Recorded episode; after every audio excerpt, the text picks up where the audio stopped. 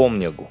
Аз нямам право да произнасям тази свещена дума. Само един човек на земята имаше това право и този човек е мъртъв. С тъмно страстниче в ръка, виждаш го тъй, както никой не го е видял, макар да го е гледал от утринния до вечерния здрач цял живот. Помня мрачното му лице с индиански черти, странно далечно зад цигарата. Помня, струва ми се, тънките му ловки пръсти. Помня до тия пръсти кратунка за мате с герба на източния бряг. Помня жълтата рогоска на прозореца с блед езерен пейзаж. Помня ясно гласа му. Бавния и сърдит носов говор на стар жител на предградията, без днешната италианска напевност. Виждал съм го не повече от 3 пъти. Последния през 1887 година. Струва ми се много сполучлива идеята всички, които са го познавали, да напишат за него. В книгата, която ще издадете, моето свидетелство ще бъде може би най-краткото и несъмнено най-оскъдното, но не и най-пристрастното. Аз съм един жалък аржентинец и затова не мога да пея дитирамби, задължителен жанр в Уругвай, когато темата е някой уругваец. Драскач, фукло, столично конте. Фунес не е изричал тези обидни думи, но аз достатъчно ясно съзнавам, че за него бях олицетворение на тези напасти. Педро Леандро и Пуче пише, че Фунес е предтеча на свръхчовеците. Един самороден местен Заратустра. Няма да споря, но не бива да забравяме, че този юначага от Фрай Бентус беше в известно отношение безнадежно ограничен. Здравейте, слушатели на Ratio Подкаст. Аз съм Васко, а вие сте Синтералия, поредицата ни за култура, общество и всякакви дребни работи между другото. А тази вечер с Любо си говорим за нашия любим Хорхе Луис Борхес. Това, което чухте току-що, е началото на един фантастичен във всички смисли на тая дума разказ, който се казва Фунес паметливия, или в едно от по-старите издания Фунес паметта му. Между другото, Любо, това е много интересна история. Не знам дали знаеш, оригиналното заглавие на разказа е Фунес el memorioso, буквално Фунес паметливия. Но тъй като memorioso, като паметлив, е дума, която се използва достатъчно често в испанския, както и в българския език, е и удачен превод на български. Този превод, който имаме като Фунес паметта му, е преведено заглавие от английски, защото един от първите, ако не и най-първия превод на английски на разказа е Фунес his memory, тъй като там това прилагателно memorias не е нещо, което се употребява особено често и затова преводачът е решил малко да го завърти. Така че всъщност ние в обращение имаме поне 2 български превода. Единия Фунес паметта му, а другия Фунес паметливия, който според мен е някакси много по-точен, имайки предвид, че паметлив е дума, която употребяваме. Значи, ето по този начин може да видиш, че един подкаст е за литература, култура, изкуство и така нататък, защото вече 3 минути и половина направихме литературно четене и разбор на преводите на това. Мисля, просто все едно си по БНТ, бе, Васко. Смисъл, това е фантастично. Ние сме нещо като БНР. Точно така. Специално, Special Edition, нали? Защото трябва да вкараме и малко чуждици, за да покажем тук смазващата си ерудиция. Точно така. Както и непосредствената си посредственост, нали, също така. Това предстои тепърва в следващите, не знам, 40-50 минути, колкото издържим. Аз мисля направо да се мятаме, но преди да скочим в самия Фунес и всичките интересни теми, които поставя, струва ми се за уместно, особено за хората, които ни слушат вече за пореден път, да кажем 5 приказки за самия Борхес. Мисля, че почти няма епизод, в който да не направим известна препратка към него и някои от неговите произведения или мисли и така нататък. А в същото време си замислих, че май никога не сме казвали нищо особено за Борхес. Не, че можем да кажем нещо особено, нито един от двама ни не е готов да напише биографията на този забележителен писател на 20 век, но все пак за слушателите, които може би не го познават или го знаят като име, но са извън контекста, хубаво е да кажем, че Борхес е според мен най-забележителният, но нека скромно да кажем един от най-забележителните писатели на 20 век, роден 1899 година, аржентинец, брилянтен майстор на магическия реализъм и абсолютно неоспорим крал на измислиците. Интересното, поне за мен при него, сега ще кажеш и ти какво харесваш Борхес, е, че той успява по безкрайно елегантен начин да съчетае историческата достоверност и темата за паметта. Не случайно избираме да говорим за Фунес паметливия, а не кое друго, като първи епизод за Борхес, с абсолютната измислица за това какво можеше да бъде, ако не беше. Затова той е своеобразен вълшебник, не само заради жанра магически реализъм. Той дефинира жанра магически реализъм до голяма степен с неговите лабиринти, огледала, маски и така нататък образи, които винаги създават една известна бариера между истинското и онова, което е измислено, и в същото време ги съединяват в едно. Затова, между другото, перфектен пример ти е също и Тлон Укбар, прочее. Смисъл, там начинът, по който, нали, реалността отстъпва на една просто много добра история за нещо, което уж не съществува, обаче се почва да съществува в някакъв много реален смисъл. Нали? То това ти е класически магически реализъм. И другото, което е интересно при Борхес, между другото, е, че той е такъв като съобразен перфектен пример за постмодернизъм през примера за Дон Кихот, там, което е Пиер Менар, нали, автора на Дон Кихот. Пиер Менар, да. Да, може би въпреки цялото ми неприрязан, нали, към постмодернизма, е абсолютно брилянтно произведение, което не мисля, че бих се сетил някакъв аналог на нещо, което съм чел, нали, сходно на него. И другото е, че подхода му към тези неща е, не знам, мисъл, тук не знам дали бих ползвал правилната лексика, но е много мек. В смисъл, много лесно можеш да влезеш вътре в тия истории по начин, по който ти е комфортно да обитаваш този странен свят. Дали ще е, нали, нереалистичният свят на самозабравили си Пиер Менар, нали, и разказваша, който говори за неговото произведение, или дали ще вече за някои от другите му истории. Примерно Захир, между другото, е също ужасно добър. Захир е чудесен. Да. Това беше с монетата, нали така? Точно така. Да. Всъщност, не знам до каква степен си личи. За мен е много очевидно, тъй като споделяме известни литературни татковци с него. Тоест, той е вдъхновен от такива автори, които аз като дете също съм чел. Много преди да се запозная с Борхес и се оставили също така трайни следи у мен. Бих казал, че ако искаме да насочим хората към това какво, може би, най-много е вдъхновило Борхес, базирайки се, разбира се, на интервютата, които той е давал, със сигурност трябва да споменем Шехерезада, със сигурност трябва да споменем Хиляда и една нощи и със сигурност трябва да споменем Робърт Луис Стивенсън, който у нас е по-скоро познат просто с Доктор Джекил и господин Хайт и Острова на съкровищата, които звучат като някакви протофантастични разкази, но крият в себе си страшно много теми. Заето още нещо любимо на Борхес, което преди мъничко не споменах. Двойниците. Самия Борхес има, мисля, че се каже Борхес и аз, един от разказите му, в който се среща с себе си на една пейка в Женева, ако не се лъжа, и провежда кратък разговор. Тоест не са му чужди и такива теми като двойници, пътуване във времето, смесването, нали, на различни реалности, защото това е магическия реализъм до някъде. Не е нужно да има някаква фантастична реалност и една истинска реалност. Достатъчно е два момента от времето, които не си кореспондират, не са съседни, не са паралелни, да ги съединиш. Борхес от миналото среща Борхес от бъдещето, да речем. Или нещо подобно. Да, слушам те.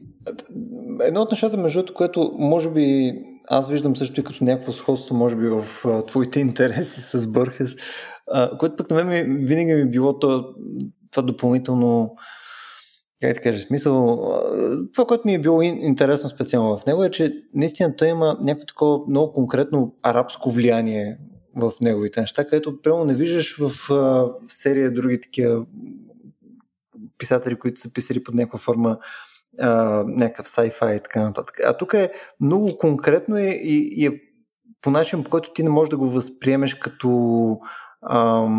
някаква фантастика по същия начин, по който прямо обичал, да знам, Толкин или нещо подобно. То очевидно са фантастично различни писатели, но идеята ми е, че това влияние просто се чете по много по-особен начин и стои някакси по-настрани от тази жанрова литература. Абсолютно така е. И не са само тия хиляда и една нощи. Аз като цяло отдавна мисля като възпитаник все пак и на испанска гимназия, че арабската и испанската култура, бидейки смесени в продължение на 5 века и то по начин, който изцяло е бил, как да кажа, ползотворен за испанците, дори ме изненадва как не е довел до по-големи преплитания на двете в модерните автори. Самия Борхес не е испанец, той е аржентинец. Тоест, макар в крайна сметка неговите прародители да произхождат от Испания, доколкото нали, конкистадорите, които са ходили там и са се умешали с племената, в крайна сметка са били испанци, това е било твърде отдавна. И мисля, че твърде малко от арабската култура е била изнесена там.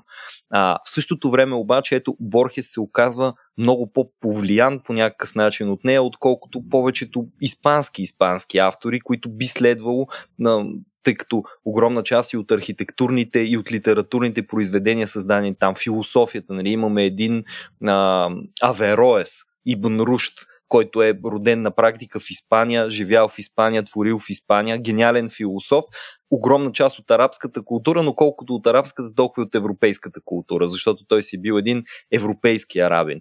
И това нещо като че ли не е останало при повечето испанци, докато при Борхес много ясно се вижда, това е отново едно, се получава като пътуване във времето, ето съединяваме онази хубава, не знам дали е хубава, но онази фантастична в главата ми мавърска Испания с някаква модерна интерпретация, която ни идва и то от един аржентинец.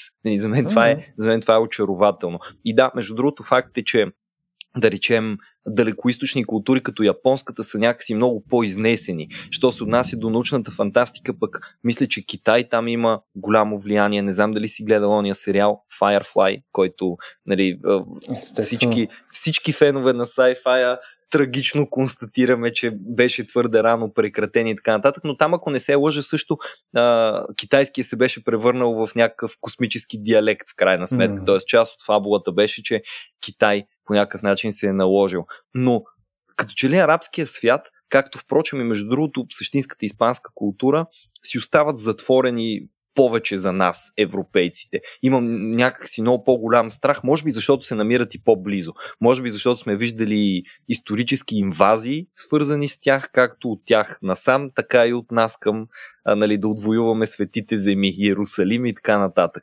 И може би тази близост създава една по-голяма плахост да се интерпретира културата. При Борхес я няма. Борхес, примерно, един от може би любимите мои разкази, даже два се сещам на пръв поглед от всичките разкази на Борхес, които са нали, великолепни. Два от най-любимите ми са пряко свързани с арабската култура. Единият от тях е Търсенето на Ибн Рушд, в който се разказва точно за Авероес, който се опитва да превежда Аристотел и превеждайки го попада на трагедии и комедии и започва да се чуди какво точно е това, защото го е срещал и друг път. И тук прави една страхотна препратка към факта, че арабите никога не са имали нужда от театър и съответно за тях тия жанрове, които за гърците са били съвсем обикновени, за арабите са чужди и непознати. Тъй като там в пустинята, в уния сурови условия, съвсем различно нещо се е изисквало от тях, за да оцелеят и със сигурност не е било да се забавляват с театрални постановки. Другия пък се казва Апен Хакан, убит в собствения си лабиринт и разказва отново за един такъв беглец, който в Англия или в Шотландия е избягал от една арабска страна и там си пострява лабиринт и вътре в лабиринта има един лъв, който да го пази, защото неговия слуга ще дойде. Той е великолепен разказ, даже не искам да го преразказвам, защото има страхотен смисъл в това да бъде прочетен. Но да, при Борхес до голяма степен виждаме този износ на арабската култура и преплитането ѝ с испанското и даже с международното. Не знам дали знаеш, Борхес всъщност далеч не е прекарал целия си живот в Аржентина. Той е живял на много и най-различни места и говори доста за пътуванията си. В Женева е живял дълго време, в Испания е живял, в Париж често е ходил. Като цяло е бил доста космополитен.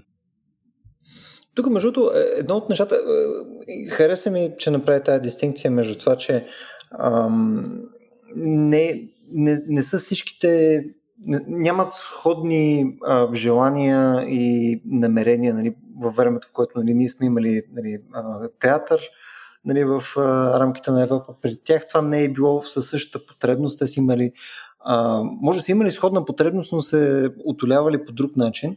И междуто това мисля, че пък го е напипал Борхес с залягането си върху това усещане за мистицизъм и не знам как се води, теософия, може би. В смисъл, да минаваш през някакъв ирационален прочит на реалността, което рано това нещо е, според мен, една от най-големите заемки, които му е в неговите твърби. Абсолютно, да. Някакси европейците, може би благодарение, знам ли аз, на чумата и разни други работи, са много по-трезви и заземени. Аз по-скоро дори виждам европейския фантастичен фолклор, в същото време, в което, нали, арабите създават тия приказки на Шехерезада. Най-магическата част е свързана с разни странни създания, нали, които отнасят, примерно, децата и ги давят в реката или са разни варкулации и прочее, но със сигурност не магически огледала, пътуване във времето и прочее теми, които при арабите ги виждаме много по-силно застъпени и съответно са оставили явно отпечатък и у Борхес като дете. Аз само мога да си мечтая, че имайки едни и същи литературни вдъхновения като по-млади, бих могъл някой ден да догоня Борхес по каквото и да било, но това ще си остане просто една мечта. И между другото, едно от нещата, по които също някакси много му симпатизирам, защото го приемам за важно и с това ще ни въведа в Фунес паметливия, е въпроса за паметта. При Борхес въпроса за паметта е страшно интересен, защото много често, когато четеш как го представят хората, ще видиш, че той винаги влиза в образа на изключително паметлив.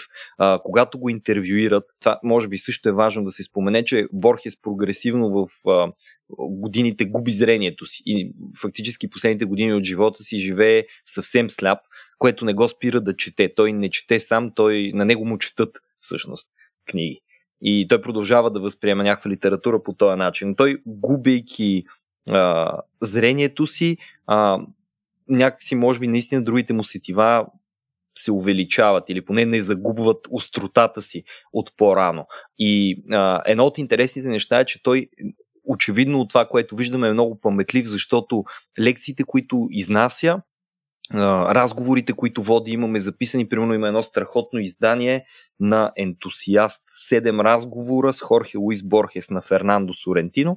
Това са буквално 7 разговора, които са проведени между двамата, записани с диктофон и по-късно изписани като текст.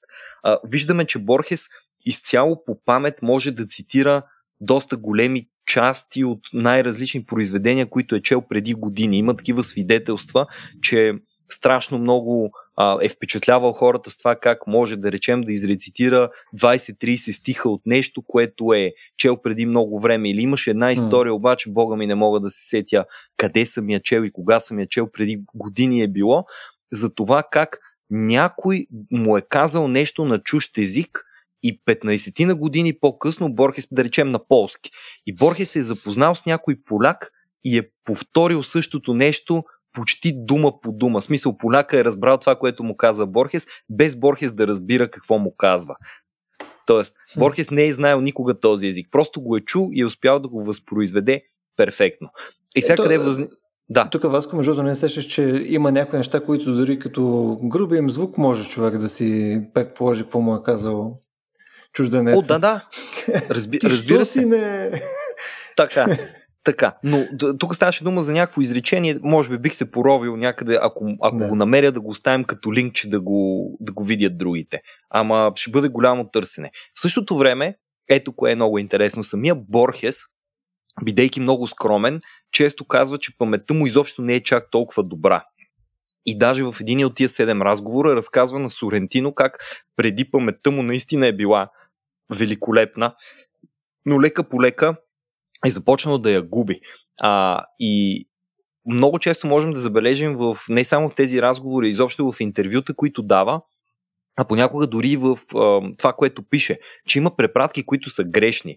Тоест той помни, но помни приблизително някои работи. Това, което много ми харесва, е, че той не се притеснява да прави такива препратки. Той не се притеснява да направи някоя и друга грешна препратка, да припише нещо на някого други го или да сбърка две стихотворения едно с друго. Нали? Очевидно, може би колкото повече неща помниш, колкото по-паметлив си, толкова по-голям е риска в един момент да се умеша всичко това в главата ти. И аз винаги съм се плашил от това нещо, защото и аз помня доста, и то не само неща, които съм прочел, и неща, които съм видял, усещания и така нататък. И винаги съм си мислил, че някой ден като устарея, ако превъртя, вероятно просто ще седя и ще говоря неща, които никой няма да разбира, но те вътре там някъде в този свят на умешани спомени ще имат свързаността си логически. Точно така, смисъл, докато ти сменят пелените, със сигурност ще има някаква вътрешна логика, която просто е недостъпна за външните наблюдатели.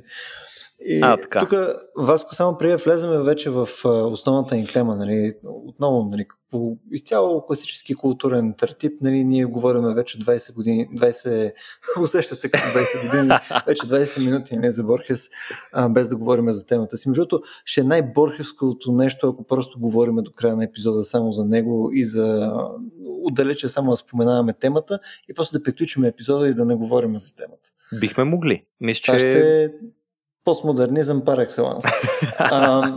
Но само да вмъкна нещо, което искам само да събере тия констатации, които дадох преди малко. Така. Нали, за влиянието, което му е вследствие от арабския свят, нали, този мистицизъм, който виждаме в серия от произведенията му, неговото взаимоотношение с памет и време и безвремие също.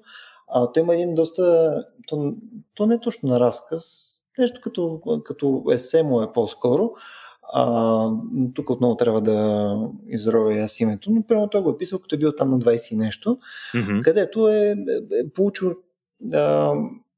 от някаква разходка, ходила някъде из някакви квартали и така нататък, и гледайки, нали, някакъв набор от къщи, всъщност е получил някакво своеобразно вдъхновение и някакво усещане за безвремие. Как, нали, тия къщи са изглеждали по същия начин, по който са изглеждали преди десетки години и ще продължават да изглеждат по същия начин. Той в някакъв смисъл е получил такова трансцендентално изживяване като някакъв страничен наблюдател на Вселената, а не като част от нея. Което, нали, е в същия наратив, в който са тия мистични изживявания, нали, които си в вече арабската традиция. Което на мен много ми направи впечатление, защото явно от малък има такъв тип влияние, нали, в живота си, което своеобразно го е шейпнало. Ами да, до голяма степен, между другото, помагат. За пореден път се убеждавам, че културната смесеност е много благотворна. Не знам дали знаеш, единия му, всъщност от едната страна масяде, от майчина страна май беше, айде да не излъжа ясно, от едната си страна той има английски корени. И всъщност Борхес толкова много е харесвал английски език, че голяма част от това, което пише, го пише на английски. Даже мисля, че не веднъж е казвал, че не харесва особено испанския, сравнен с английския. Като че ли много повече дори е харесвал той английски, но в същото време е бил роден в една испанска действителност и е бил принуден да учи испанския, и двата езика са му еднакво добри. Да не говорим, че френския му със сигурност е бил много добър, съдейки от други неща, които съм чел, и самия той често използва френски изрази, когато говори за това и онова. Виж какво казва в един от разговорите си с Сорентино. Следното нещо. Въпреки това, ако ще говорим за памет, то аз изпомням повече това, което съм прочел, отколкото това, което съм преживял. Или, за да говорим с по-голяма точност, от всичко, което съм преживял, прочетеното е най-ясното и най-реалното за мен. Замяна на това обаче, ако се замисля за собствения си живот, имам склонност да го позабравям. Особено всичко, което се отнася до хронология. Не зная сега колко време е минало, откакто съм бил за първи път в Израел, например. Не бих могъл да фиксирам датата на престоя ми в Тексас или в Ню Ингланд. Не зная точно коя година бях в Шотландия и в Дания, и при все това тези страни дълбоко ме впечатлиха. И ако трябваше да напиша автобиография, то тя би била пълна с грешки, свързани с обстоятелствата. Подготвях преработка на първата ми книга, Буенос-Айреска треска, и добавих една или две обяснителни бележки. И един мой приятел, Норман Томас Ди Джовани, откри, че тези данни, които бях дал, не са верни. Казвах, например, че този пейзаж се намира в тази книга, публикувана на тази дата. И се оказва, че пейзажът отговаряше на друга книга, публикувана на друга дата. Но за мен не е болезнено забравянето на обстоятелства, понеже в крайна сметка животът ни поднася прекалено много обстоятелства. И от тук може би добре излиза неговата склонност за измисленето на истории, за измислиците. И не е случайно, че един от най-тачените сборници на Борхес и там, където се намира и самия Фунес паметливия, се казва Измислици. Това е един отделен епизод, си заслужава да си говорим за измислицата и съм сигурен, че можем да се върнем към Борхес и, например, неговата всеобща история на безчестието. Не знам дали си го чел това сборниче, то е съвсем кратко и представя историите на исторически личности, разкрасени от Борхес. Абсолютно реални лица, но част от това, което ни разказва като биография, всъщност е фалшива информация. Сега, за разлика от Борхес, който казва, че забравя страшно много нещата, свързани с себе си, и се хвали за пореден път, между другото, той обича да се хвали като отличен читател, а не като добър писател, въпреки че ние само можем да си представяме колко добър читател е, съдейки по това колко добър писател, ако наистина чете по-добре, отколкото пише. Та за разлика от него, който забравя такива обстоятелства, свързани с живота си, неговия герой Фунес далеч не отговаря на това описание. Даже напротив. Ако трябва да резюмираме разказа, той всъщност е основната му част, разбира се, да е един разговор между самия Борхес, един измислен Борхес, защото между другото разговора се състои през 1887 година, а както казах, Борхес е роден 1899. Така че литературния Борхес тук, литературния му разказвач се среща с Фунес, разговаря с него и в рамките на този разговор ни дава страшно много непосредствени впечатления за въпросния Иренео Фунес. А преди това знаем малко за него, знаем, че той е уругваец, знаем, че на крехка възраст пада от кон, удря главата си, изпада в безсъзнание и когато се събужда е парализиран, но за сметка на това си спомня всяко едно нещо от живота си с перфектна яснота.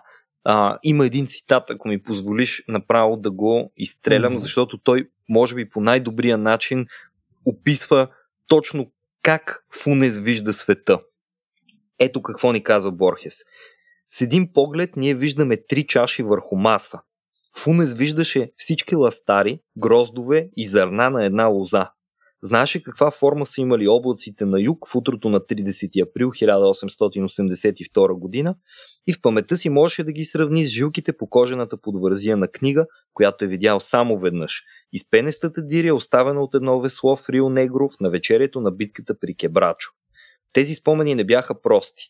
Всеки зрителен обект бе съпроводен от мускулни, топлинни и други усещания.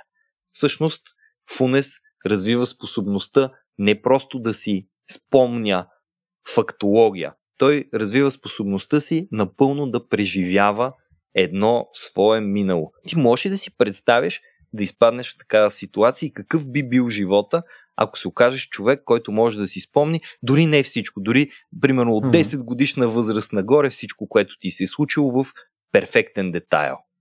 И тук между другото може би трябва да подчертаем точно какво би представлявал перфектния детайл, защото перфектен детайл, примерно за мен би било да мога да кажа да, сутринта, примерно, закусвах баница с кисело мляко и съответно към 9:15 излязах от нас, като заключих 2 пъти. Това за мен е перфектен детайл.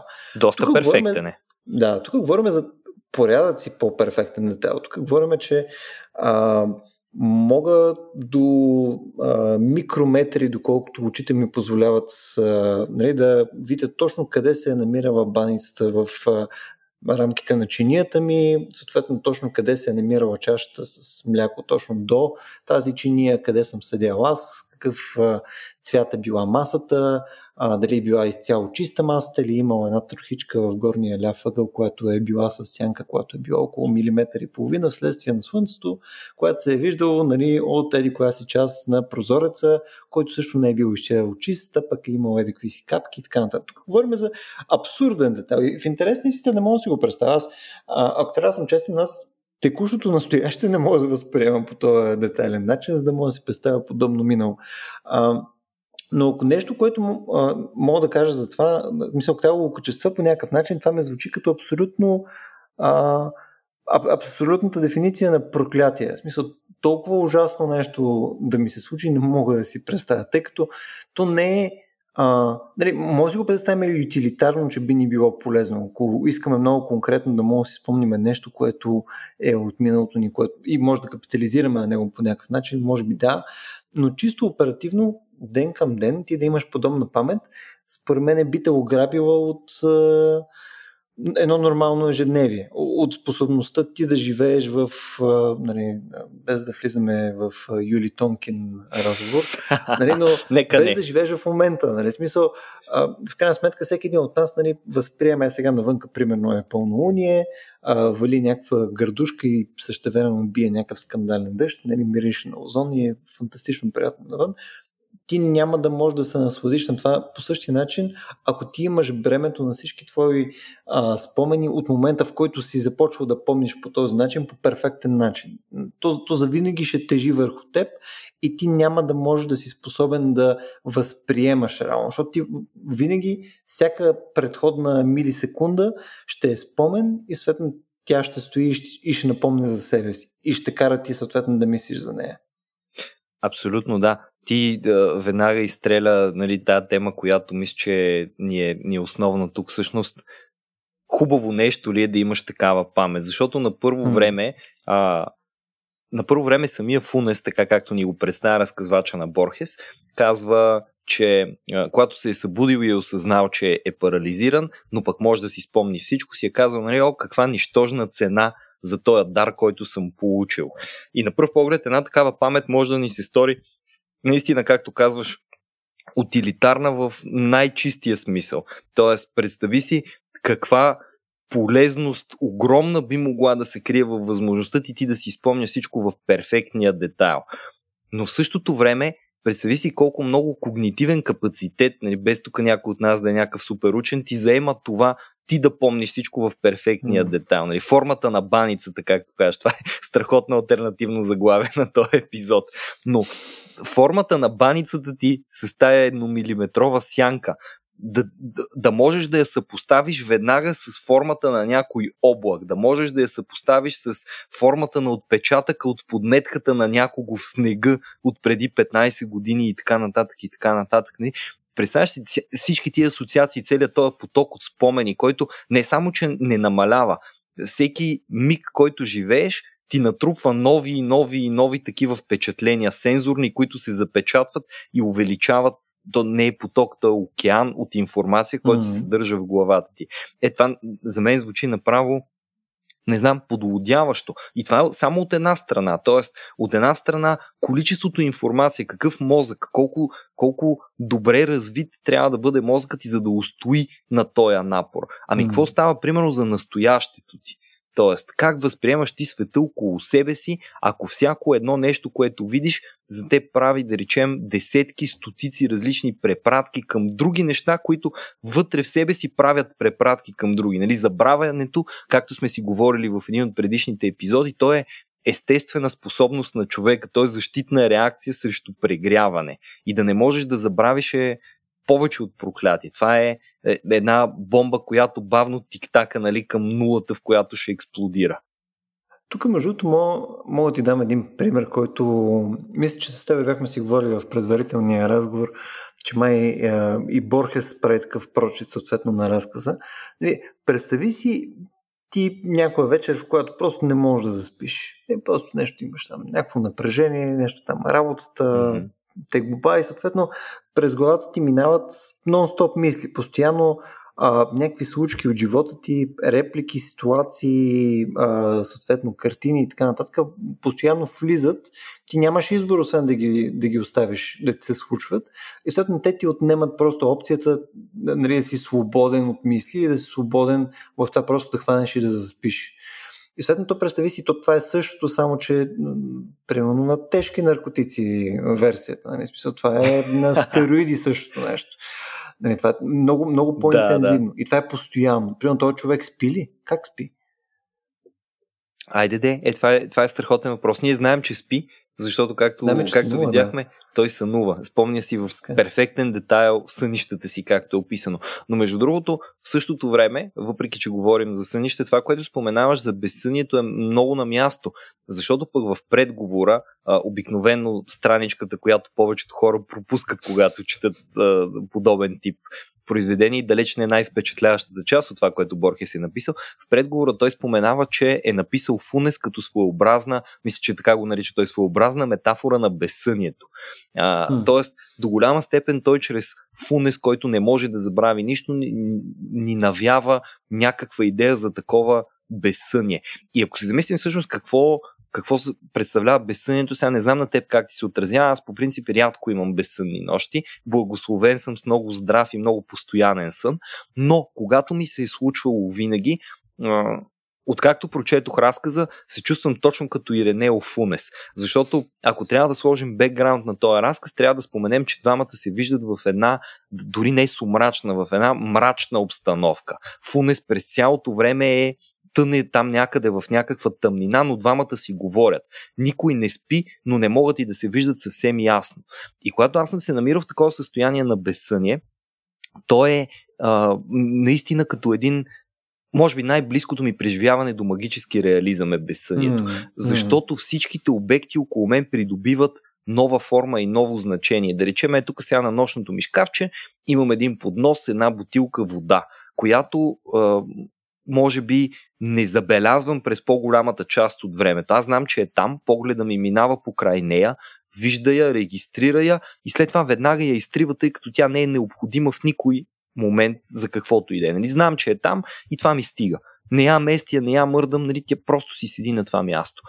От друга страна обаче, в една такава безсънна нощ на същото това място, съзнанието ми беше много силно фокусирано около съществуването на тази бутилка, формата й, мястото, което заема, течността, която е вътре в нея, позицията, на която е поставена спрямо другите предмети в стаята.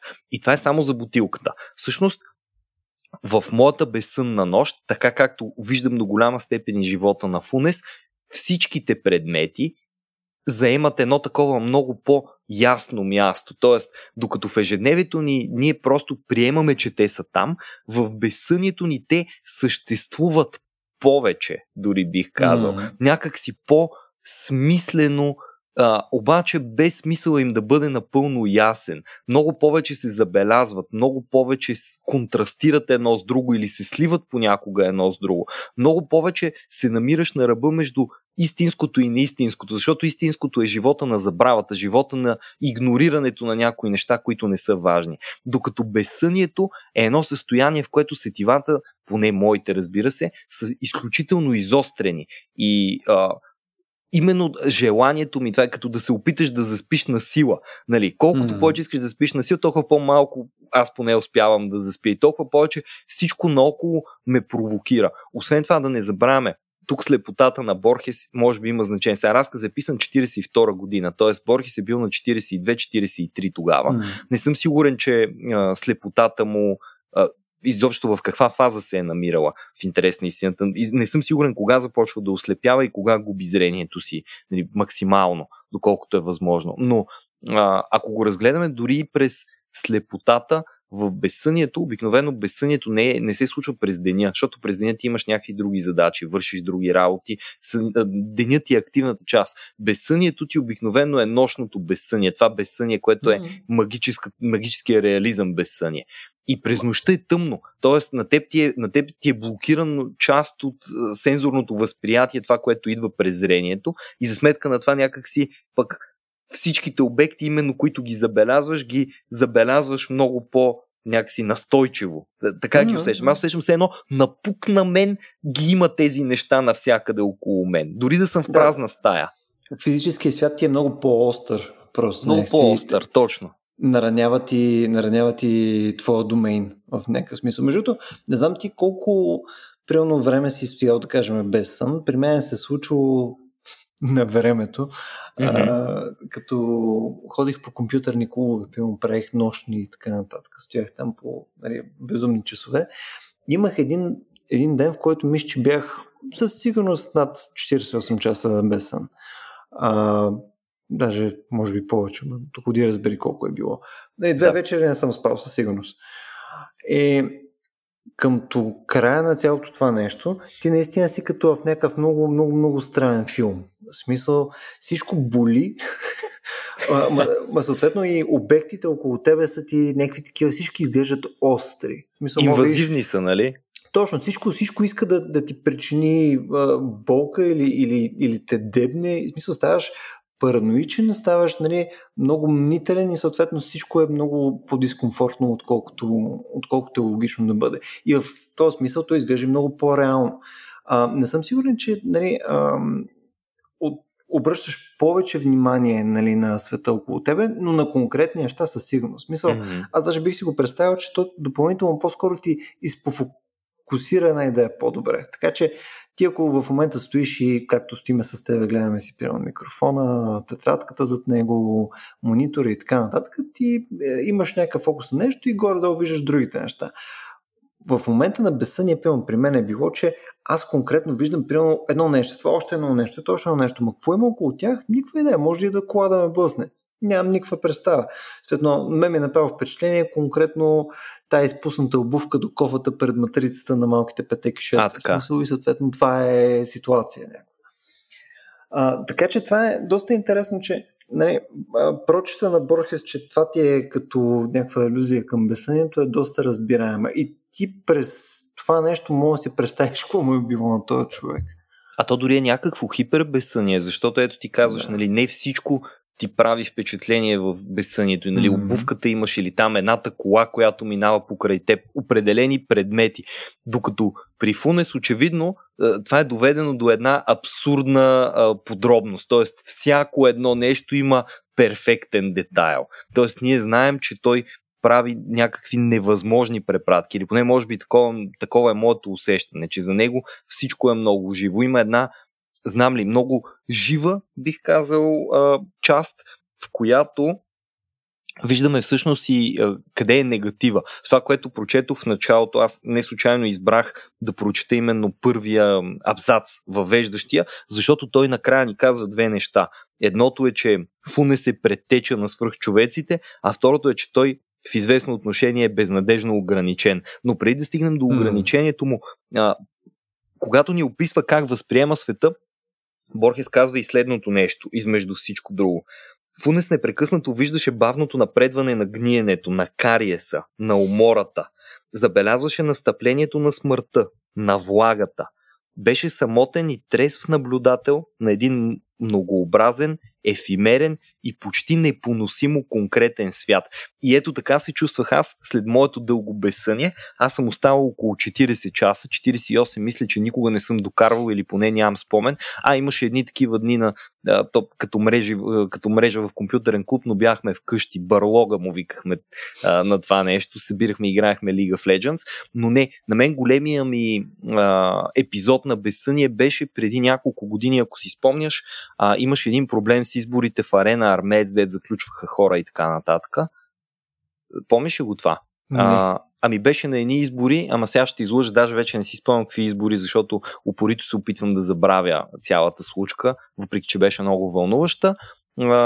Няма да отнея много време от епизода с разказа, но накратко всички хора от секционни комисии, тогава бях доброволец секционна комисия, накрая председателя и един член от комисията отиват и занасят чувалчето, нали, с всичките бюлетини от изборната секция за отчет.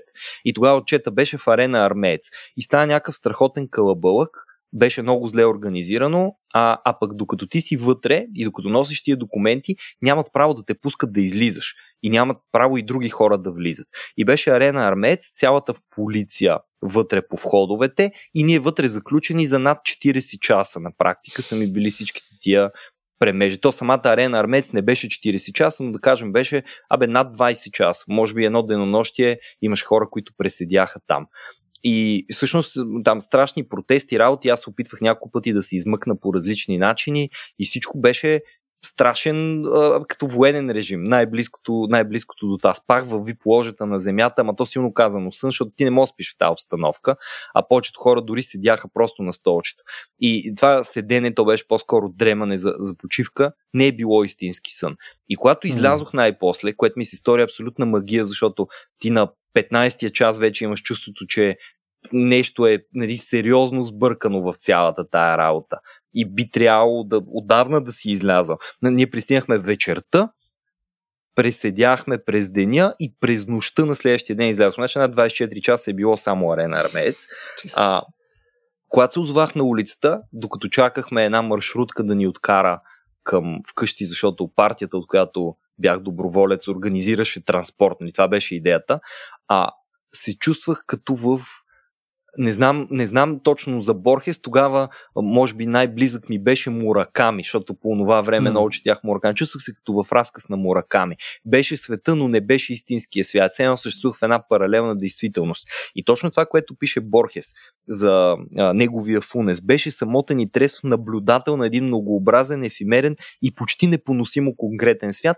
Точно е така се чувствах аз в моето безсъние. Защото аз просто седях, нямах сили да се движа, бях страшно уморен, около мен хората бяха такива, но в същото време маршрутката се движеше, коли минаваха, хора говореха, посрещнаха ме вкъщи, нали, леля ми ме посрещна, добре ли си, какво стават, нали, сеща там, батерията ти на телефона падна много преди...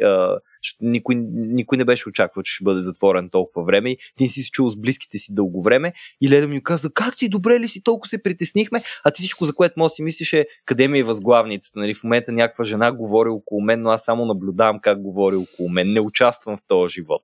Аз съм от една друга действителност. Ти си точно като Борхес, където е бил извън времето. Така, точно. Беше феноменално. И тук, между другото, зачекнахме темата за конкретността на обектите в този променен начин на възприятие на реалността. Нали, пълно, минахме през там нашите версии на инсомнията, но съответно неговата е много по-крайна. И в неговата крайност обаче той пък същевременно с това е и... мисъл, изглежда, че е със всичкия си. Смисъл, няма допълнителните негативни артефакти, които са от пълно недоспиване до някаква степен. Смисъл, ти като си недоспал и малко там причинно-следствени връзки, логическо мислене и така нататък, нещата са малко кадрави. Докато при Фунес изглежда, че е точно обратното. При него той изглежда, че точно прави това, което спомена и ти малко по-рано. Прави взаимовръзки между неговите спомени. Съответно, той се опитва да вкара някаква подреденост и някаква номенклатура.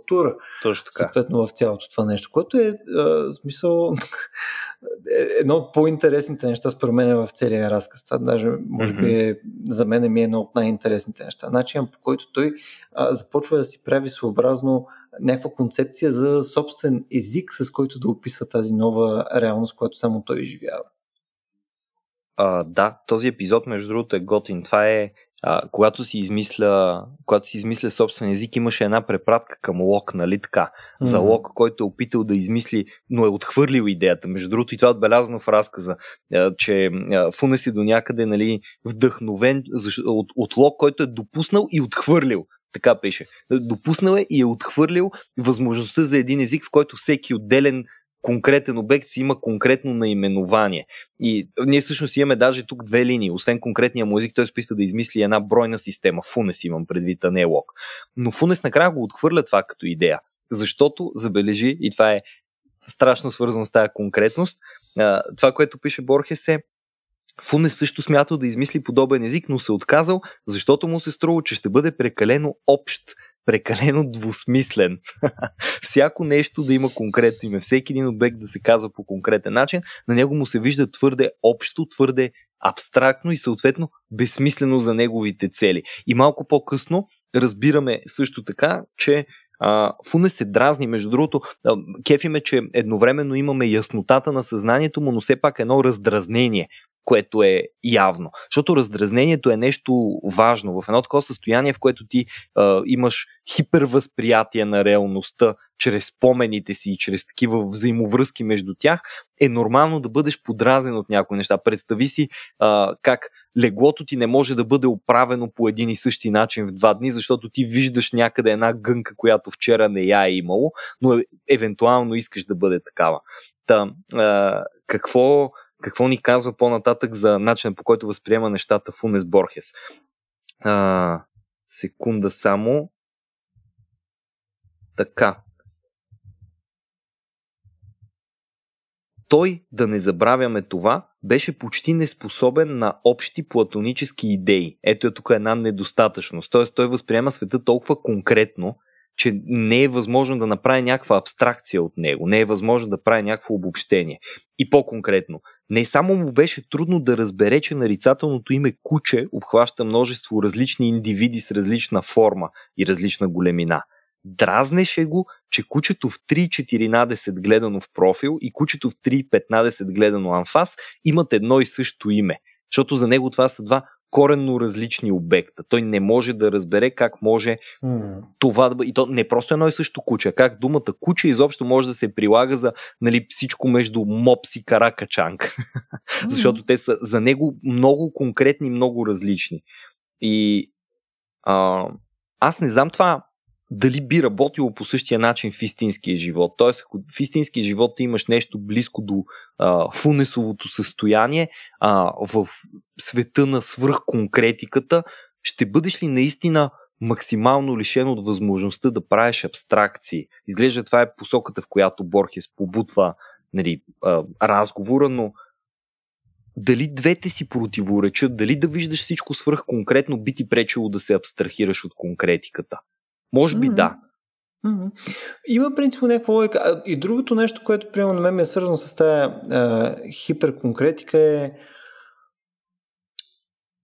това мисля, че е малко по-в началото на разказа се дава, нали, когато той му оставя един речник, който е на латински. Нали? Така, да. Където той перфектно го запаметява. И приема Борхес тук прави един скок, който аз не съм сигурен, че съществува. И това, че вследствие на тази феноменална памет, той няма само памет, а той има и познание. Което, примерно, аз това не мога... Тук мисля, че слизам от влака, нали, при разказа на Борхес, защото рано презумцията е, че той минал през един речник, той вече практически може да говори този език. Не, той е енциклопедия, не е речник. Нали така енциклопедия беше? Мисля, че беше история натуралис, да. Енциклопедия някаква. Да, той да мога да извлече от цялата тая поредност от спомени, просто да мога да извлече, нали, някакво познание. Нали, според мен тия две неща се борят. Или може да направи едното, нали, съответно да има абстрактно мислене, или съответно не може да го направи и съответно стига до това безумие, нали, което е да казва между 40 и 3 и да мога да каже примерно охлюви птицечовка 3, нали, съответно това за него да е 43. Да, така, и абсолютно прав си. Аз също съм леко задачен, нали, от тая част, защото енциклопедичното разбиране означава, че, да речем, състоянието на Фунес би му позволило да запомни всяко едно изречение и всяка една дума, която е възприел по някакъв начин, дали от енциклопедия или от речник, няма значение. Но за да ти позволи ти самия да формулираш каквато идея, би било различно умение. В смисъл, това е вече умението разбиране, не е умението помнене, не е тази познавателна способност да помниш, а е тази да можеш да реконструираш, да правиш връзки, която очевидно при Фунес съществува по-скоро за спомените му. Аз обаче не си спомням дали той му говореше перфектно в свързани изречения, които са самостоятелни, или му цитираше много конкретно дума по дума неща. Защото, не знам защо ми се струва, че по-скоро Фунес му цитираше, ето тук сега вече нито един от нас не е Фунес паметливия. Аз го четох, мисля, че преди няколко седмица разказа за последно. Счел съм го 5-6 пъти, но като че ли по спомен по-скоро Фунес му цитираше някаква част, която е написана, но му я цитираше абсолютно така, както е написана в тая натуралис история на Плини. Това е мисля, произведението, което чете. Но като спомена бройната система, се сещам за, нали, частта, в която обяснява как би изглеждала тая бройна система, и то е доста готино, затова предлагам да ти прочита в българския превод. Между другото, български превод на Ана Златкова е този, който използвам, който е страхотен, начинът по който е представен този епизод. Разказа ми, стана дума за Фунес, че през 1886 година измисли оригинална бройна система и само за няколко дни надхвърли от 24 000. Тоест, измислил 24 000 на практика уникални записа в тая система, защото ето как изглежда тя. Не я записал, тъй като измисленето веднъж вече не можело да се изличи от паметта му. Никаква нужда да си води бележки. Първият подтик за това било, струва ми се, неудовлетворението му от факта, че за 33-мата уругвайци са необходими две цифри или три думи, вместо една цифра или една дума. Впоследствие приложил този абсурден принцип и към други числа. Вместо 7013 казвал, например, Масимо Перес. Вместо 7014 Железницата. Други числа обозначил с Луис Мелиан Лафинур, Олимар, Сяра, Пики, Кит, Газ, Котел, Наполеон, Августин де Ведия. Вместо 500 казвал 9. Всяка дума имала специален знак. Нещо като белег. Последните били много сложни. Аз се опитах да му обясня, че тази рапсодия от несвързани думи е точно обратното на бройна система. Казах му, че 365 означава 3 стотици, 6 десетици, 5 единици. Подобен анализ липсва при числата Негъра Тимотео или Побой. Това са числа. Фунес не ме разбра или не пожела да ме разбере. Тук между време проверих, by the way, и наистина той е цитирал. В смисъл, цитирал е част от там един абзац от Натуралис История. И между другото, едната част от пасажа, която е цитирал, е доста яка. Което е... Давай. Тук сега не знам как се чете това на латински, но примерно от nihil non isdem verbis rederetur auditum, което ще рече нищо, което е било чуто, може да бъде повторено със същите думи. В контекста на разказа това е брутално. Доста добро. Между другото, Борхес има доста приятна дълбочина на неочаквани места. Да, аз не знам дали си чел есетата му, обаче там има доста брутална дълбочина. Значи това са може би есета, които съм чел с най-голям зор.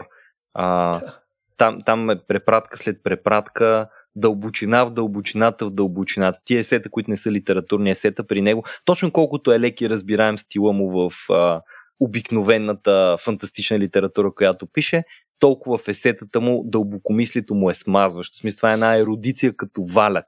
Така бих описал Борхес, но не нарочен валяк. Не като хората, които искат да те смажат с ерудицията си, а като хората, които без да искат го правят. Бие интелектуални шамари. Бие интелектуални, не знам, повече от шамари. Гази интелектуално. Тук е едно от нещата, които пълно на мен ми се отговаря в разказа и вече за това нещо съм относително сигурен в интерес на истината е, тъй като Борхес със сигурност има обсесия с времето. И съответно за него времето е доста една от най-интересните концепции, доколкото поне аз мога да добия някаква представа от нещата, които съм учел. И примерно не мога да си представя конкретно Фунес дали за него спомените текат в някаква конкретна поредност, в смисъл като ги гледа назад. Мисля, дали може да си върже някаква нишка или той ги гледа всичките едновременно. Не знам дали ме разбираш, но дали има хронология на спомените, ако правилно те разбирам. Тоест, дали те съществуват едновременно за него или имат последователност на съществуване? Точно така. По-скоро представи си, ако си спомнеш пълно Watchmen, и там имаш доктор Манхатън, и следно той си спомня, факт е, че си спомня бъдещето, нали? Той си го спомня всичко на куп и следно на него, като му кажеш, че нещо е преди нещо и така нататък, той малко му е странно, нали? Тия концепции малко му бягат, защото той има такъв, така да се каже, погледа на Бог над цялата история, която той помни. Интересно ми е дали при Фунес работи по сходен начин. Дали той за него цялото нещо просто е един такъв пейзаж, който той наблюдава. Ами чудно е, защото това, което си спомням и което го и прочетох и ни се казва е, че той си спомня в страхотен детайл. Обаче какво си спомня? Чувствата и обектите. Тоест, Той може да пресъздаде в тялото си чувството в един момент, това, което е изпитал. Може да пресъздаде точно как е изглеждало нещо, но по никакъв начин, не ни се подсказва дали може да пресъздаде връзката между отделните неща. То това, ето тук е големия проблем с разбирането. Щом на него му се губи възможността да разбере, да речем, смисъла от бройната система, как 365 е, нали, 306 десетици 5 единици и че може числото 500 да го означиш с думата 9. Нали. Това означава, че той като цяло, и мисля, че това е и до някъде и намека е, неспособен на конвенционално мислене, конвенционално разсъждение и в тази връзка е неспособен на това да прави обичайната връзка между събитията, предметите, изобщо феномените. И лично аз, сега, без тук да имаме ясен отговор, бих казал, че по-скоро за него би трябвало цялото това нещо да съществува като един постоянен поток.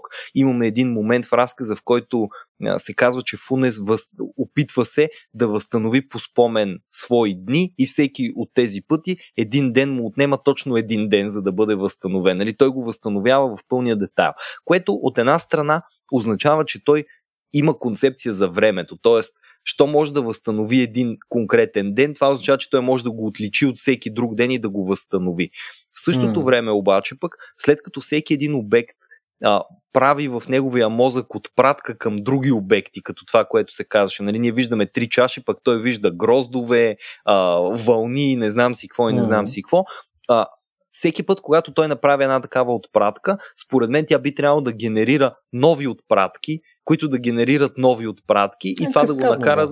така, точно така, да каскадира. Но пък в същото време Борхес поне до някъде ни дава жокер, защото ни казва, че може да възстанови един цял свой ден. Значи познава по някакъв начин и хронологията. Също така има един момент, в който казва, че е решил да категоризира примерно спомените си, обаче сметнал, че до края на живота си няма да е приключил дори с детството си, ако хване там да ги назовава по точно определен начин. И въпреки това ми се струва, че я няма съвсем тая яснота, която има при нас, защото ние запомняме есенцията, нали? Ние, бидейки не Фунес, запомняме някои от най-важните неща и можем да кажем, не, това ти ми го каза след като вече се беше случило еди какво си. Но най-интересното е, че ние можем да грешим, докато Фунес не може да греши. Тоест, ние можем да си създаваме по този начин и фалшива хронология, не истинска хронология, нали? Ние си представяме, че нещо се е случило след друго нещо. Това ми се е случвало много пъти в разговори с други хора, защото аз по принцип държа много на хронологията. Голям съм историк по душа и от едно време си я обичам и за мен е много важно кое след кое е настъпило като събитие. Затова внимавам и ако не съм сигурен, проверявам. Но ми се случва много пъти да споря с хора, които твърдят, не, това стана след това, това стана тогава, така и така. И после намираме начин да установим каква е истинската хронология. Те казват, човек, не знам, виждам, че съм в грешка, но просто в съзнанието ми 100% съществуваше по другия начин. Фунес не съм сигурен доколко не му е нарушено свещеното право да има собствен наратив, да има собствена измислица. Това нещо, което е много ценно за Борхес. Защото Борхес със сигурност е и леко критичен към Фунес. Даже, освен че се възхищава и е критичен. Има един друг момент, в който казва, ако имаше фотоапарати, нали, тогава със сигурност Фунес щеше да стане някаква атракция, щяха да го снимат във видеа, щяха да го изследват и прочее. Тоест имаме много бегло така хвърлено в посока света на учените би се интересувал от един такъв Фунес и би искал да го изучи повече, но не може, защото през 1887 нямаше възможност това да се случи.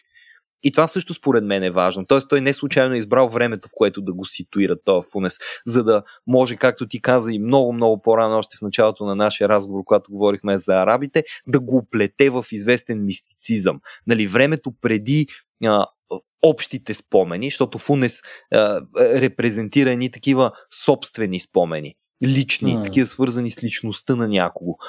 Докато тези общи човешки спомени, които идват с фотографията, хроникьорството и прочее, в случая се оказват безсмислени. Самия Борхес започва разказа с "спомням си го" и веднага отваря една скоба, в която казва, аз нямам право да казвам, че си спомням, само един човек имаше право. Демек, само Фунес е той, който може да твърди, че си спомня. Всичко друго от нас е измислица.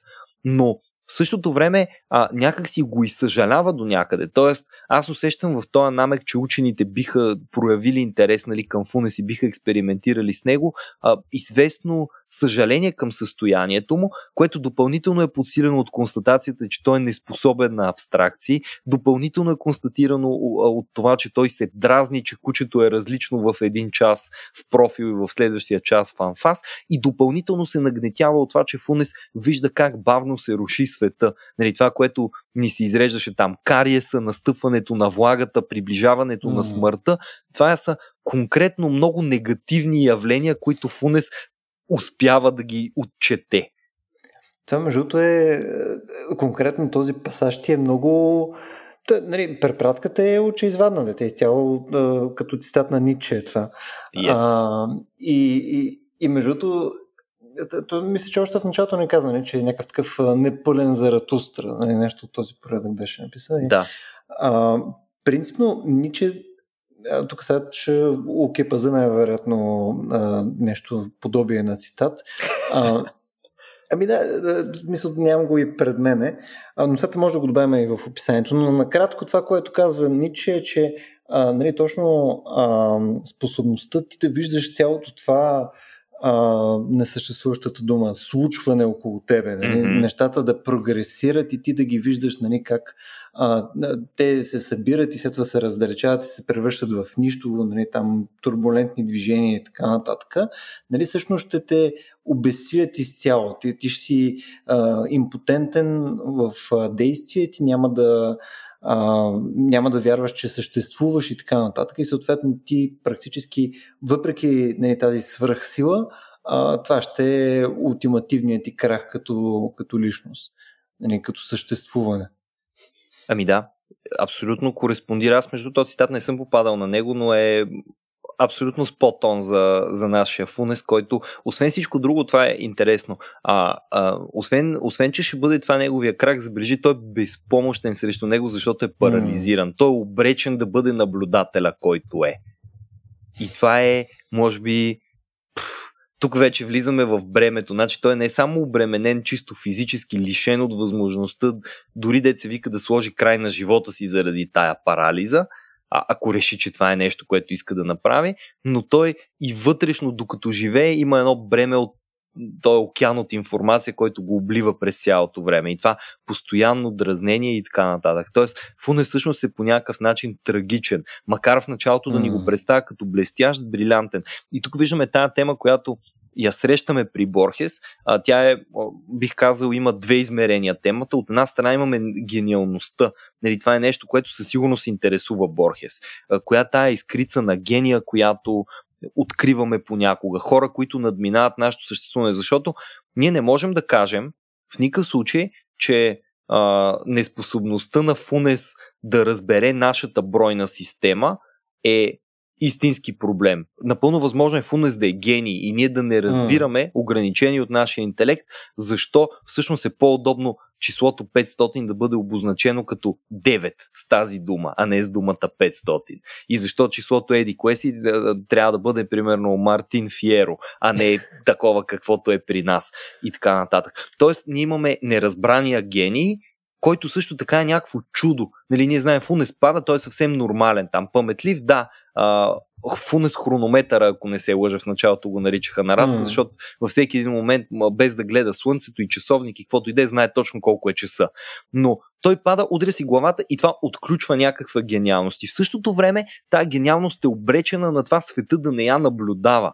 Нали, Борхес каза, всеки, който го позна, трябва да напише за него. Моя разказ ще бъде сигурно най-малко забележителния, но трябва да напишем за него някаква книга, защото иначе ще остане едно чудо, което просто никой не е видял. И той накрая става такова нещо. Нали, някакви хора са го свидетелствали, но той не е достояние на човечеството. Тоест, достояние е тая негова красота и гениалност на отделните му познати, но не и на човечеството. Последния ред на разказа ни казва, че в крайна сметка Иренео Фунес умира през 1889 година от възпаление на белите дробове. А преди това, за да можем да някакси да обвържем как се отразява чисто физически на него, на тялото му, на изражението му, на състоянието, което има, Борхес ни казва, че В крайна сметка те си говорят цяла нощ и накрая сутринта, когато някакъв лъч светлина, примерно, влиза в стаята и огрява лицето на Фунес, да той е внушително като бронзова статуя, по-древен от Египет, казва Борхес. Тоест, по някакъв начин тежестта на това помнене се е отпечатало като една, не знам, безкрайна история върху лицето на самия Фунес. Фунес изглежда по-стар от историята, въпреки че е на 19 години.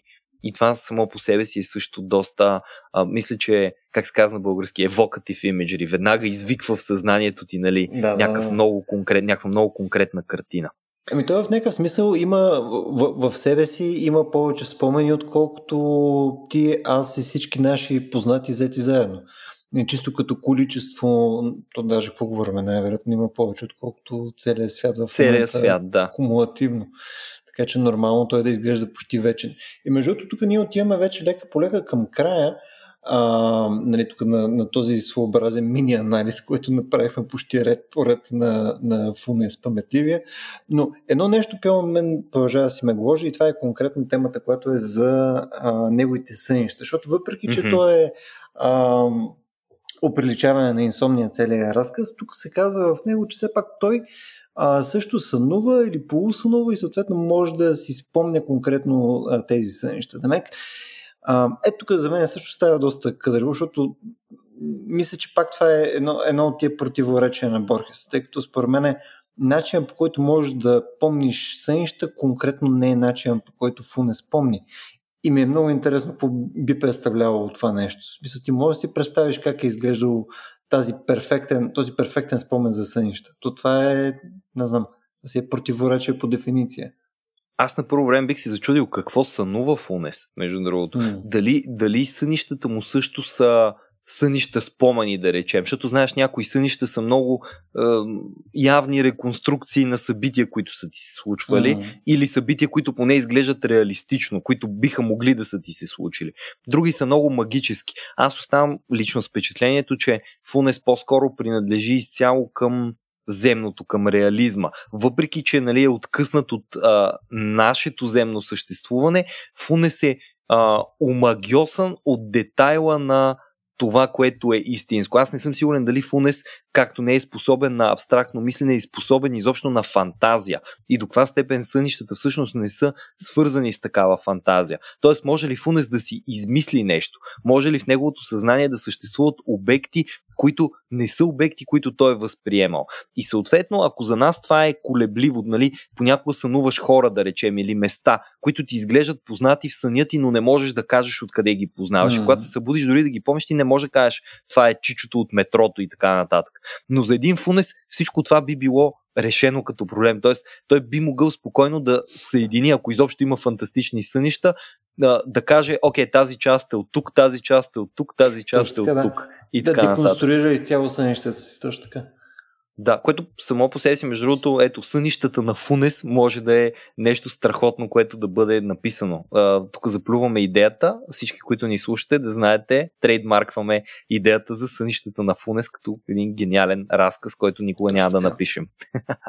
Нямам търпение да не го напиша. Аз бих искал накрая обаче да кажа нещо, което смятам, че е доста важно, защото засяга света извън света на Борхес, извън света на неговата магия, но до голяма степен свързано с Фунес. Фунес е написан Фунес паметливия разказ е написан през 1942 година, което е преди доста време. И науката, знаеш, е била доста по-малко развита от това, което имаме към момента.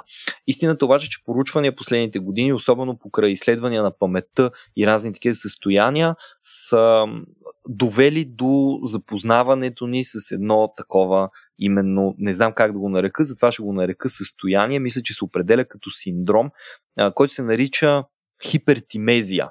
И това представлява такова състояние, в което ти имаш изключително подробна и ясна автобиографична памет. Доколкото успях да намеря информация в интернет, смята се, че в света има около 60 души общо от всички хора, които притежават на практика тази способност толкова добре да си спомнят собствените си преживявания. И някъде ми попадна, и това беше също любопитно, че примерно от към приблизително при всичките става дума за спомени от къмто 11 годишна възраст нататък. Тоест спомнят си живота от тия детски години до момента, в който са сега. И си го спомнят в някаква брутална подробност. Това се различава, както се оказва, от способността просто да помниш, нали, разни мнемонически техники или хора, които просто помнят това, което се нарича aedetic memory, на български мисля, че фотографска памет, често го наричаме разговорно, т.е. когато виждаш нещо, просто да го запомняш и дълго време да го помниш. Всъщност се оказва, че тия хора, които имат хипертимезия, имат горе-долу средна памет за обичайните неща, които се случват около тях. Тоест, краткосрочната им памет в никакъв случай не е някаква силна памет. Правили са такива опити да разговарят с хора, да проведат интервюта примерно двама души с тях и после, малко след разговора, да ги питат с какво са били облечени тия двама души, и тия хора правят грешки. Но в същото време могат в подробност да опишат известно време след като този опит отседи в съзнанието им, могат да го реконструират с перфектна яснота. И това, което казват те, защото те си нормални хора, които се опитват да водят нормален живот, но нали, изненада едва ли е толкова лесно. Това, което казват те, и това, с което се характеризира това състояние, и което може би до голяма степен би следвало да е нещо, което характеризира и Фунес, макар да не е изрично 100% казано в разказа, е, че те не само имат яснота и не само ясно могат да реконструират конкретни дни от животите си, обаче те живеят до голяма степен в тия свои спомени. Тоест, да притежаваш такава яснота на спомена за това какво ти се е случвало, се оказва, че изключително много ти пречи на възприятието за сегашното и още повече на възможността ти да се проектираш в бъдещето. Това са хора, които на практика много по-лошо осъзнават в момента какво става около тях и много по-трудно могат да си представят какво ще се случи с тях или с нещо около тях, но пък за сметка на това могат ретроспективно да се обърнат, нали, назад и да си спомнят нещо с огромен детайл. Къде идва проблема в цялата работа? Защото това звучи супер, нали, може да се обърнат и да си спомнят нещо. Оказва се също така, че ако на средностатистическия човек някъде около 60% от спомените му са спомени от първо лице, т.е. на практика ние си спомняме и неща, които не са баш от първо лице. Пак сме ги възприели, нали, но не само свързани с нас и личността ни. При тези хора е около 90%. Тоест, наистина по-голяма 9 от 10 неща, които те помнят, ги помнят от първо лице и са неща, които са свързани само с тях. И е напълно възможно да нямат памет за явления или събития, които към ония момент не са им се сторили увързани с личността им. Могат да си спомнят, да речем, те с какво са били облечени, колата им как е изглеждала, дали са седнали отляво или отдясно на седалката в автобуса и такива работи, но ако ги питаш за човека, който се е возил в автобуса с тях, е възможно да не си спомнят той къде е седнал, да не си спомнят той с какво е бил облечен и така нататък и така нататък. Тоест, при Фунес имаме малко по-различно състояние, но все пак има и нещо, което се доближава до него от тия чисто познатите ни в момента. Е, в смисъл, при положение, че това ти е писано все пак при има-нема едни колко там 80 години. Толкова. Мисля, че го оцелял. Абсолютно го е нацелил. И така, брутален, гениален Борхес, който заслужава, не знам, още много епизоди да записваме за него. Точно това ще ти предложа, Васко. Мисля, че следващия епизод трябва да си избереме нещо между Тлон Укбар и Захир, според мен. Бихме могли, въпреки че ти спомена един много хубав разказ, Пиер Менар, автор на Дон Кихот, който така често го обсъждаме така или иначе. Може би Пиер Менар е супер. Мисъл, единственият проблем, който аз имам с Пиер Менар, е, че всички знаят за Пиер Менар. Всички ли знаят за Пиер Менар наистина? Така честно трябва да си признаят хората, които знаят за Пиер Менар. И ето, хора, сега е момента да си дигнете ръцете и кажете, знаем за Пиер Менар, за Бога не записвайте още един такъв епизод. Стига с този Пиер Менар, запишете за формата на сабията. Има един такъв разказ на Борхес, който между един от най-малко впечатляващите за мен поне, пак е в измислици. Та да, можем Тлон Укбар, Вавилонската библиотека, говорейки за разкази на Борхес, мисля, че Вавилонската библиотека е също феноменален разказ, като концепция. То това е интересно. Борхес много често има добри концепции, но може би до някъде, аз не знам за Вавилонската библиотека, ние можем ли изобщо да направим един епизод, който да е фокусиран около нея, защото тя отваря една конкретна, много оригинална тема по много оригинален начин. Но предполагам, че е възможно. Да, с удоволствие, Любо. Приемам, абсолютно. Трябва да си харесваме просто разказ и да продължим да направим една, може би, мини поредица за Борхес и неговия литературен свят. Непълно ме нави. Yes. Ами, ние колко? Час и 20 минути вече си говорим, от които, разбира се, отделихме страшно много време на това да разкажем за самия Хорхе Луис Борхес, който, ето, интересен факт накрая. За оцелелите до края всички заслужават интересни факти. В едно от интервютата си Борхес разказва, че някой го е объркал и го е нарекал Хосе Луис Борхес. Срещнал го на улица, някакъв боксер, ако не се лъжа, беше. Някой казва, ти не си ли Хосе Луис Борхес? Нали? Много ти се кефя, такова, много си готин. И Борхес вика, между другото, за мен това беше истински комплимент, защото това, че не помни истинското ми име, но елиминира от името ми грозното повторение на Орх, нали, имаме Хорх, Борх, Хорхе Борхес. И вика, и го заменя с това елегантно звучащо Хосе. То, ако аз можех да избирам, с удоволствие бих се подписал като Хосе Луис Борхес. Така че, много интересна личност е.